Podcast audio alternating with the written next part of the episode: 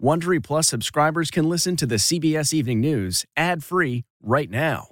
Join Wondery Plus in the Wondery app or on Apple Podcasts. This spring, if you'd rather spend time enjoying your lawn instead of trying to keep it alive, there's good news. TruGreen is the easiest and most affordable way to get a beautiful lawn. All you have to do is water and mow, and they'll do the rest. Weed control, fertilization, aeration, and even some things you might not even think of. They'll do all of it, while you can do literally anything else. With TruGreen, you can have your lawn looking as good as a putting green. That's not hyperbole. TruGreen is the official lawn care treatment provider of the PGA Tour. TruGreen offers a satisfaction guarantee, and they have a verified best price promise, which guarantees you the lowest price with no compromise on quality. You do you. Let TruGreen do your lawn care. Visit trugreen.com to get the best lawn at the best price with the best people guaranteed. This episode is brought in part to you by Audible, your go to destination for thrilling audio entertainment. Whether you're looking for a hair raising experience to enjoy while you're on the move or eager to dive into sinister and shocking tales, Audible has an exclusive collection of thrillers from best selling authors that will keep you on the edge of your seat like James Patterson's first audio only thriller, The Coldest Case. Experience stories like never before, where every chilling detail is brought to life by captivating sound design. Plus, as an Audible member, choose one title a month to make yours forever. And now, new members can try Audible free for 30 days. Just visit audible.com slash WonderyPod or text WonderyPod to 500 500. That's audible.com slash WonderyPod or text WonderyPod to 500 500. Breaking news 2 million cases worldwide. U.S. deaths near 28,000. And tonight, an update on the growing threat in America's nursing homes. Why the National Guard is moving in to help. Plus, Governor Cuomo today orders all New Yorkers to wear masks in public, and he warns we're all in this for the long haul. It's over when we have a vaccine. Tonight, our interview with Dr. Anthony Fauci, who says a vaccine might be ready in less than a year. It is possible to shave a couple of months off that. Reopening America. Protesters in Michigan demand an end to stay at home orders. Will the president endorse the plan from the CDC and FEMA? And governors warn of a second wave of infections if restrictions are lifted too soon. Plus, could Los Angeles ban sporting events and concerts until 2021? Money in the bank. As some Americans wait for checks in the mail, the Treasury Department says 80 million people have received their direct deposits. So many checking their accounts, it crashes several bank websites. And news tonight on those small business loans. The $350 billion almost gone. The nationwide steakhouse that gets 20 million and a local pizza shop still waiting for help. And those quarantine workouts, creative ways people staying at home are staying in shape. This is the CBS Evening News with Norah O'Donnell, reporting from the nation's capital. Good evening, and thank you for joining us. Tonight, President Trump says data shows the U.S. has passed the peak on new coronavirus cases.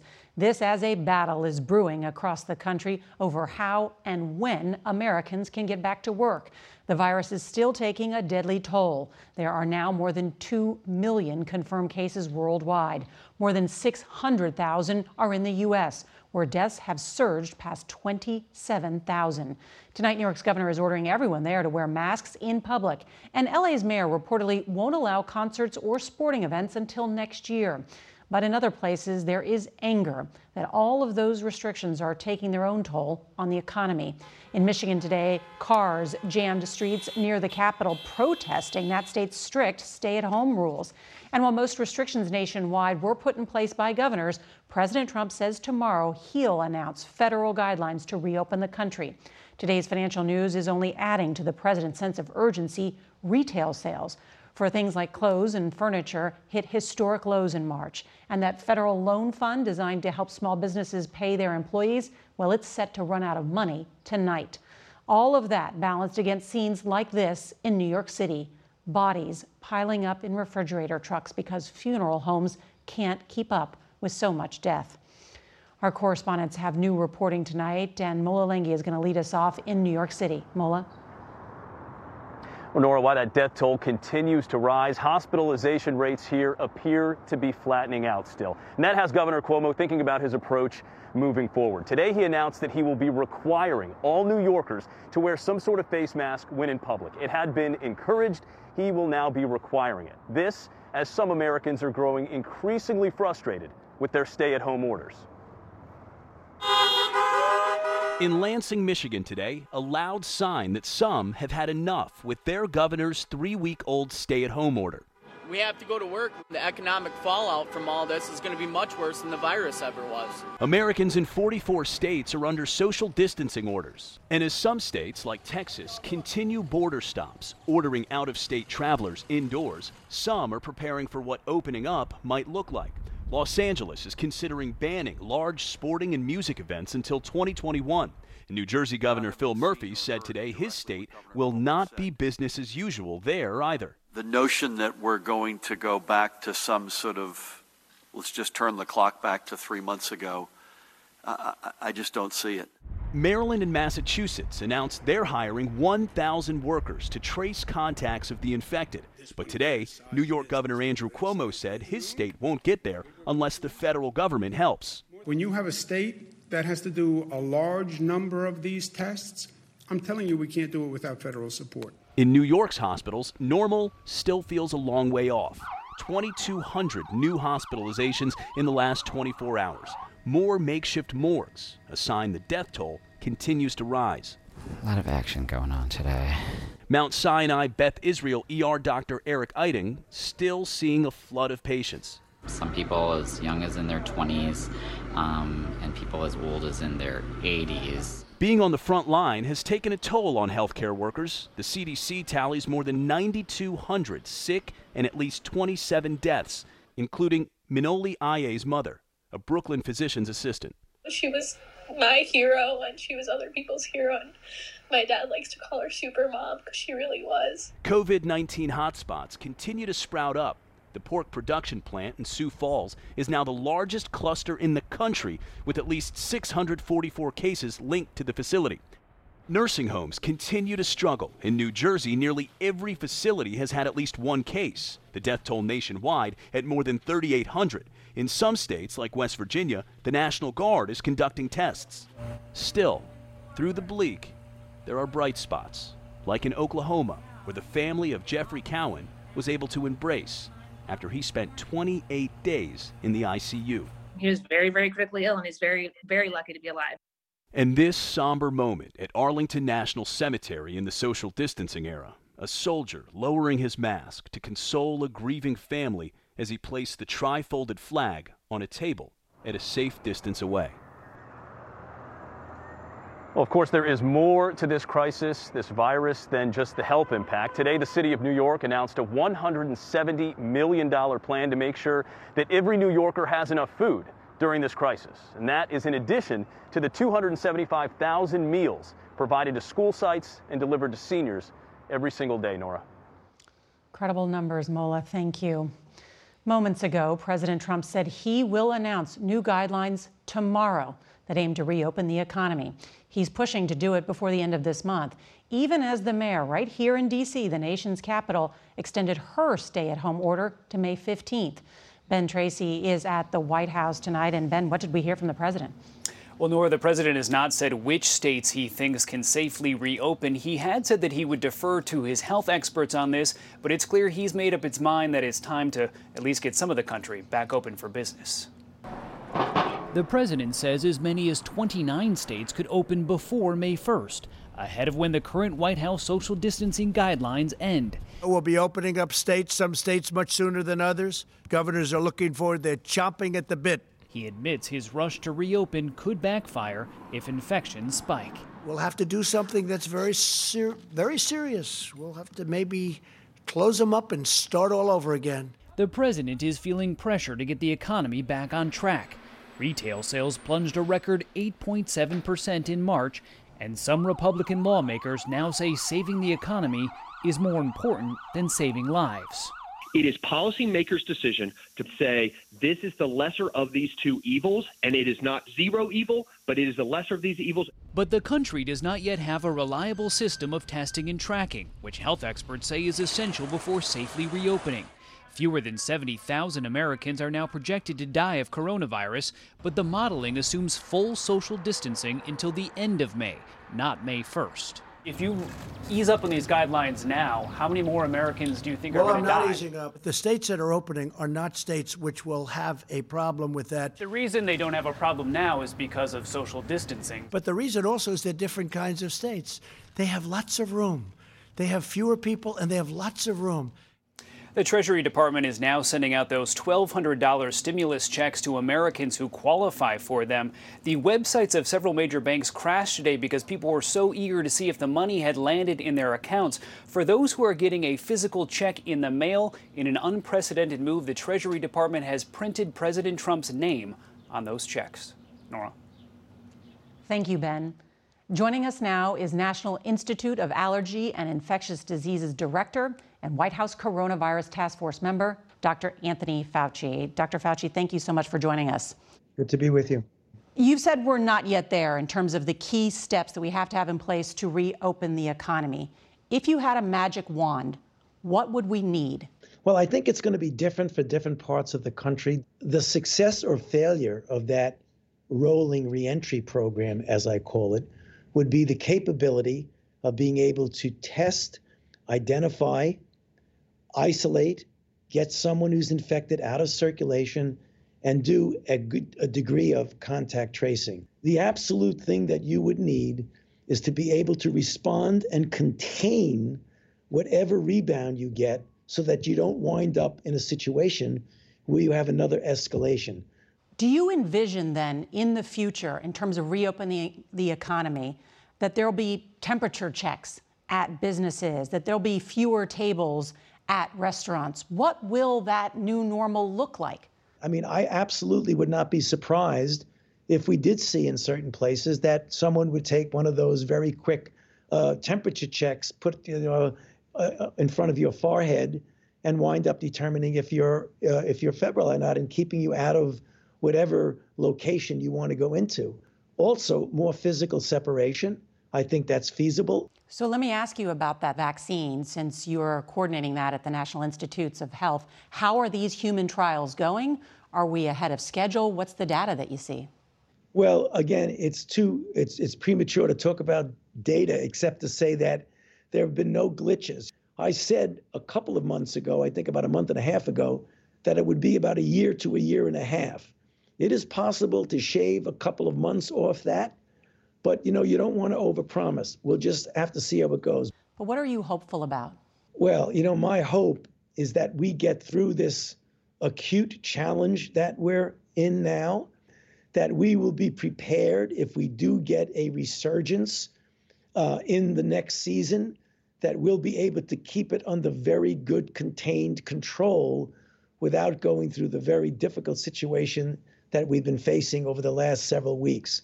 And that by the time we get to the point where we have a vaccine, we could put coronavirus behind us and make sure that we're well prepared for the next emerging infection challenge. Thank you, Dr. Fauci. Thank you. Good to be with you, Norah. We turn now to that $350 billion fund to help small businesses and its workers get through the shutdown. The Paycheck Protection Program could run out of money as early as tonight, and Congress can't agree on how to send more. In our Financial Fallout series, Chris Van Cleave reports on the program's popularity and problems. It took high end steakhouse Ruth's Chris, with 150 restaurants and more than 5,000 employees, just days to get a $20 million loan from JP Morgan Chase. Funds from the 350 billion set aside to help small businesses make payroll. The CARES Act allows restaurants and hotels, regardless of size, to apply, but it appears size matters. I don't think it's fair that the big guys get everything and the little guys get nothing. Paul's Pizza. Paul Gattuso is struggling to keep Paul's Pizza and hot dogs open. The 38 year old Westchester, Illinois restaurant has just eight employees and is still waiting for word about its small business loan. You check your emails hourly, you're waiting anxiously to hear something. I can't do it much longer. I'm trying so hard. Democrats in Congress complain the program allows banks to prioritize existing customers, particularly those with large credit lines like Ruth's Chris, over small businesses or new applicants. I don't think it's wrong that the big companies, you know, are getting the money and saving jobs. What's wrong is it's not on a level playing field. Neil Barofsky oversaw the 2009 stimulus program during the Great Recession. So for the mom and pop, are they at the back of the line? frankly, until all the established bank customers get their loans, they may not even be on the line. A line that may be too long for small business owners like Paul Gattuso. When the Small Business Fund runs out of money, it will be up to Congress to restock it. Ruth Chris told us in a statement that it and its nearly 30 franchisees will follow all of the regulations in the loan program, and that $20 million will go primarily to payroll. Norah? All right, Chris, thank you. Well, tonight, the FDA says it has given emergency authorization to two new antibody tests that might detect whether a person is immune to the coronavirus. Now, in our series, Racing to a Cure, the innovative idea that's being tested in Italy to use immunity passports for residents to return to work. Here's Chris Livesay. In the fight against coronavirus, this may be the next frontier testing blood for crucial antibodies that could be a sign of immunity. It takes just 15 minutes to find out if a patient has antibodies, antibodies that could save a life. They show that a person has been exposed to the virus and is probably no longer in danger of getting sick or transmitting the disease. Now, with Italy's economy under threat of collapse after a month long lockdown, the government says it's working on solutions to getting people back to work. One governor wants to issue licenses allowing those with immunity to return to their jobs. Yes, I think uh, this is the future. This hospital in Bologna is the first to roll out the tests, starting with 18,000 doctors and nurses, says Dr. Tiziana Lazzarotto, who runs the program. But while politicians are pushing for the tests, doctors say there are still many unknowns, including whether the antibodies mean lasting immunity. The immunity is protective or not. In this moment, we don't know and testing at large is at least several weeks away. Moving too quickly would not only be risky, she says, but could lead to a second explosion of the virus in a country that's already paid an enormous price. Chris Livesay, CBS News, Bologna. Tonight, Europe is taking small steps toward getting back to some sort of normal life. Germany says parts of its economy will begin to reopen on Monday. Holly Williams has more on a continent cautiously coming back to life. When Denmark's children began heading back to elementary schools today, the country's prime minister was there to remind them to keep a safe distance from each other, however unlikely it is that they'll remember.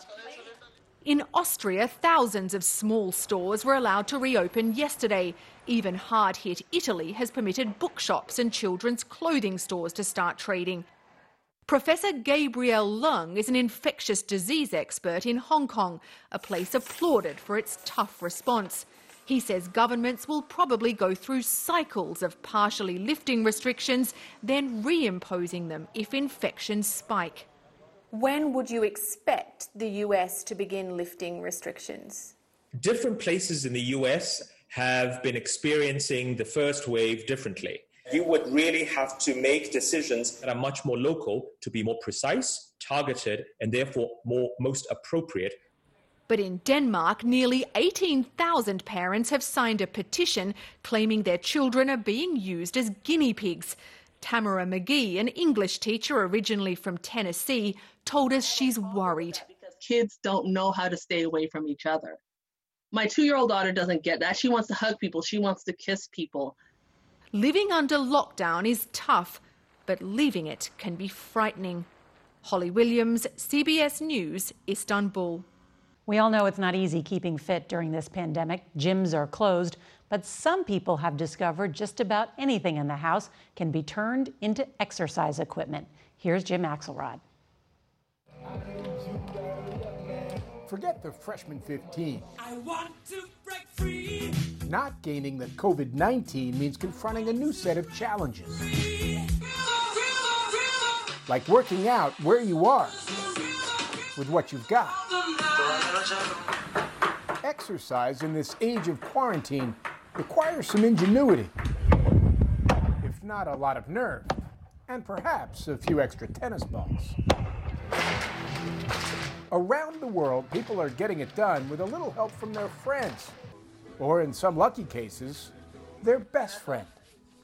Good morning. Over the years, British fitness instructor Joe Wicks has tried it all to attract kids to his video workouts.